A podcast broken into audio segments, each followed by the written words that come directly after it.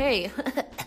uh, had a little frog in my throat. Hello, it's me, Positively Udo, here to talk about the first chapter of The Law of Success by Napoleon Hill. I'm reading the introduction. And let me tell you, Napoleon Hill is not my first choice when it comes to readings. I've read Think and Grow Rich several times. It put me to sleep. But enough successful people have really impressed upon me the importance of getting this stuff that now I'm all on board. And I have to tell you, this first chapter, baby, got me rolling my eyes like, what am I reading? It really took, this is one of those chapters that I'm going to have to reread uh, with a different mind. Um, but he spends a great deal of time giving anecdotes and stories, trying to increase your belief in why you need to follow his 15 principles. And uh, most importantly, he talks about the importance of a mastermind. Now, what is a mastermind? Because I used to think a mastermind was just a group of people who wanted to be successful and you just get together and you know you can pay for it you can do it for free you can go to seminars whatever and that's a mastermind and eh, wrong that's not a mastermind okay and i'm like whoa this kind of blew my mind because i'm like oh i need to have a mastermind with my significant other and I need to have a mastermind with my mentors. I need to have a mastermind, a real one, um, with the people in my life. And and here's what a mastermind really is. You know, in the Bible it says where one or two are gathered, there is God. God is like the third person in that equation. A mastermind is one plus one equals three, not two. It is like you are making a new mind with this other person that is working on both of y'all's behalf. I know it sounds a little trippy dippy, a little woo woo, a little cray cray, but take it figuratively or take it literally or take it spiritually, however you want to take it. And in order for this to happen, y'all need to be in perfect harmony. Like y'all need to be on the same page with positivity, with energy, saying your affirmations every morning, affirming each other. And the moment one of you goes negative, the mastermind is dead. Dead. And you might have to replace that person. It happens all the time. Ooh, trust me, baby, it happens all the time. So, my biggest takeaway from this chapter was understanding what a real mastermind is and the importance of following uh, all of the instructions in this book. Um, I'm very excited to continue reading this with y'all. Let me know your biggest takeaways in the comments below. And I'm interested to know who your mastermind's going to be.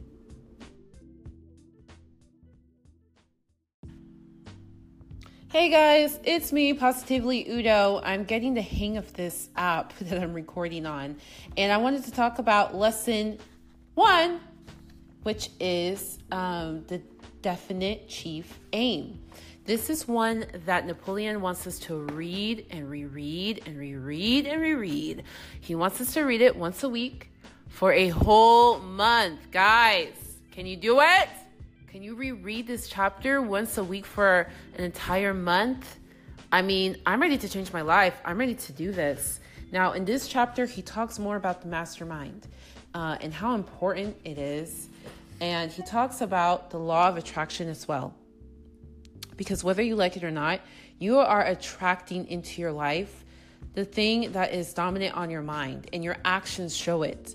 Okay? If you're going out and drinking, your actions are showing that drinking and having a good time is the dominant thought on your mind. If you're in bed eating snacks, watching Netflix, then that's the dominant thought on your mind. If you're out working, hustling, then that's the dominant thought of your mind. Now, if you want to change this, if you want to be a person of influence, if you want to be a higher earner, if you want to be uh, somebody who builds relationships, then you're going to have to change the dominant thoughts of your mind so that you can attract something to it. I mean, doesn't it make sense to attract to you? Because if you're attracting the dominant thoughts in your mind anyway, might as well change the thoughts in your mind so that you can attract things that will actually help you achieve it. So, your mastermind will help you with that. It tells you how the mastermind actually increases your success in doing this, but most importantly, you need to get in the habit of autosuggestion. Autosuggestion is a form of hypnosis. You're hypnotizing yourself with affirmations, and you're hypnotizing yourself in order to be successful with what it is that you want. And your definite chief aim when you come up with it, it has to be something you actually want. This is not going to work if you don't really care. So don't say something that sounds good. Don't say, oh, I'm so happy and thankful and grateful that I am earning a million dollars by 2020 when you don't really give a damn about a million dollars. What is it that you care about? What is something that you want so bad? What is your wish? That will back your definite chief aim and make a definite plan for it, even though it may come to you in many different ways. Make a definite plan for it, back it with a burning desire, have a mastermind, and it will be yours.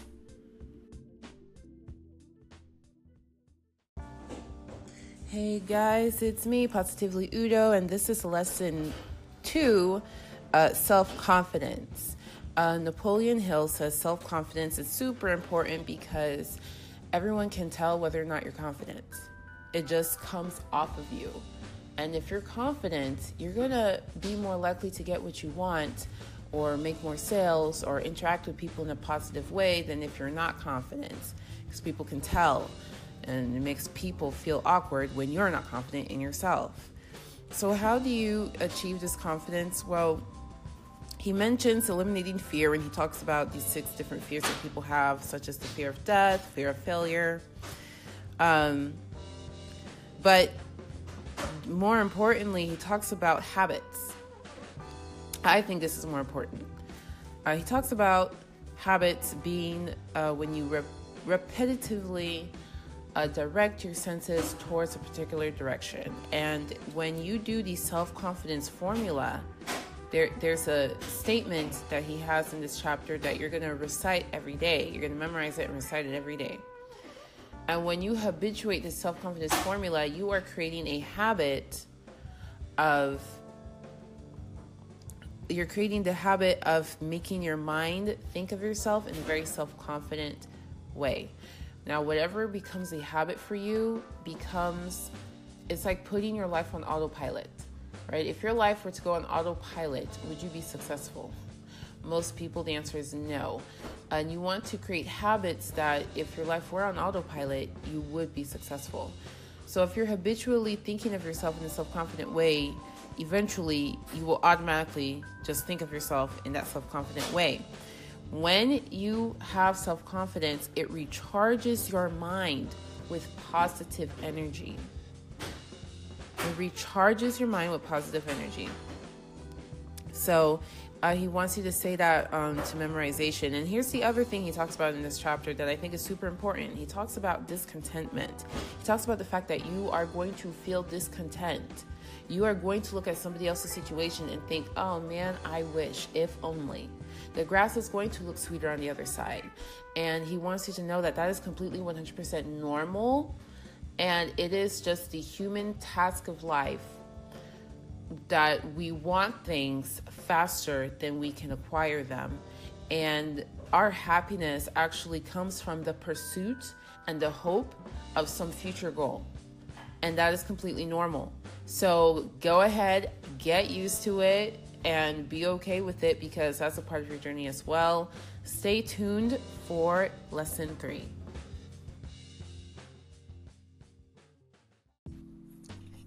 Hey, it is Positively Udo here. Just finished lesson three The Habit of Saving.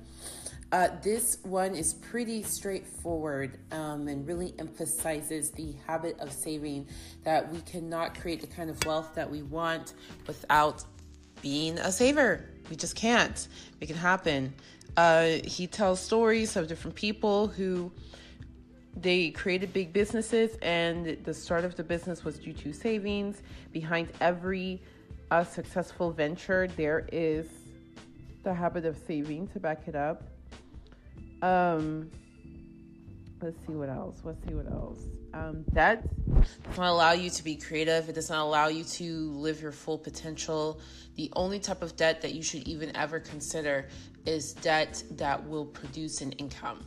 Um, you know, a debt that will go towards a business that you have calculated that you will get your money back, a certain ROI. That's the only debt that should be acceptable to you.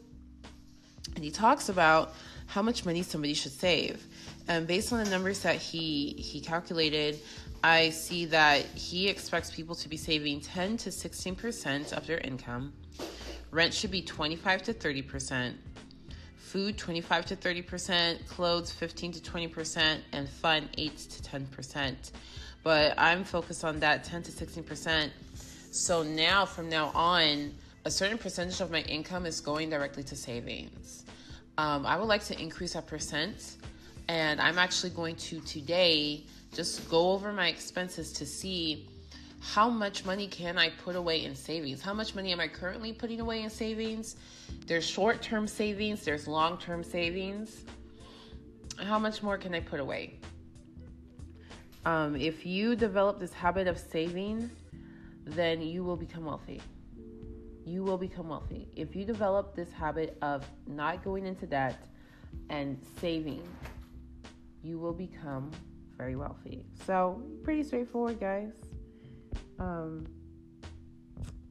yes, the man without money is slave to the man who has it. And I would like to be the woman who has the money. and have people um, who have to bend to my will, who have to um, cooperate with me because I'm the one with the cash moolah money, honey. So